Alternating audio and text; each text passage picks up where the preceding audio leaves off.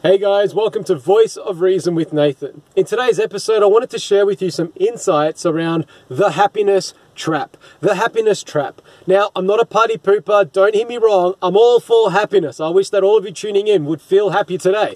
You know, I'm not against happy at all. But what I've just said there is that happiness is a good feeling. And as I've said many times before, and as we all know, feelings are a terrible leader, but a great follower. And I want you to think about how many times people have made bad decisions based on good feelings, right? Based on, oh, this makes me happy. That's why I need to do it. And that's why it's okay. It makes me happy. And only to realize whether it's, you know, hours, days, months, weeks later, whatever it might be, wow, I've made a bad decision. You know, just think about that for a moment. If that's happened in your own life, don't be condemned by that, but to wake up to the real to the realization that the happiness trap is so insidious. Um, think about how many people have entered into a relationship because it made them feel happy. And everyone around them, parents and, and, and mentors and people around them were saying, no, don't do this, stop, you know, and then they get upset and angry at those people and say, no, well, this person, he or she makes me happy. How dare you tell me what to do, you know?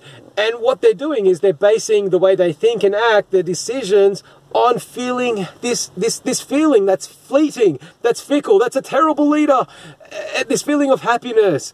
And it is so it's so sad to see this happen time and time again. I was listening to a song the other day by some pop person. I, I wouldn't even say a pop star. I mean, it's it's so crazy the lyrics that they were singing. It was all based on trying to seduce young women into bed with this with this this singer, um, and and making them feel happy. You know, and it's to make us happy and all this stuff. And it's like wow, are you serious, man? Like, this is so wrong. You know, and how many times, you know, young people give themselves to another person because it makes them feel happy in the moment only to regret it later on. And then the, the, consequences of that, say with pregnancy and then the abortions and everything else that goes into that, it's so insidious, this trap. And that's why I'm so passionate about it. And again, I'm not a party pooper and I wish that all of us would experience happiness, but not in this way where it becomes a trap, where it becomes our guiding light or our standard or, you know, something that we're pursuing and making our decisions upon. It is so evil and wrong. It's so insidious. And think about even in my own life, how I've quit jobs where it didn't make me feel happy, this job, only to go into another job that made me feel even more unhappy. And then quitting that job and going into another job made me even more unhappy. So it's not the job, it was actually me. I needed to change my perspective, my approach, the way I was responding to certain things, and realizing that where I'm making my decisions based on, on feeling happy and, and happy being the only thing that I was really um, conscious of at the time and not being aware of this trap, that's where I started getting caught up more and more in this cycle and this pattern that just got worse and worse. And then when I woke up and realized this is a trap.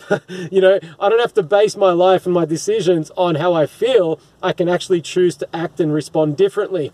And and you think about how many other bad decisions are made on on even the political level, where a certain group of people are feeling unhappy about something, and you know because it makes them feel unhappy, um, you know all of society has to shift and change because of this one little thing here happening over here. And uh, oh my goodness, the cost and the expenditure and you know the the the untruth about these situations based on uh, this feeling of happy, right? And if we realize how insidious and how wrong this this trap is, we can actually wake up to it and step out of that trap, avoid and escape it, and instead start to think and act in a way that lines up with the truth about who you really are, the truth about society, the truth about, you know, you can actually make decisions, you can actually decide how you want to live your life, you can actually put in some healthy boundaries, be assertive, you know, live a life according to your values, live a life according to truth.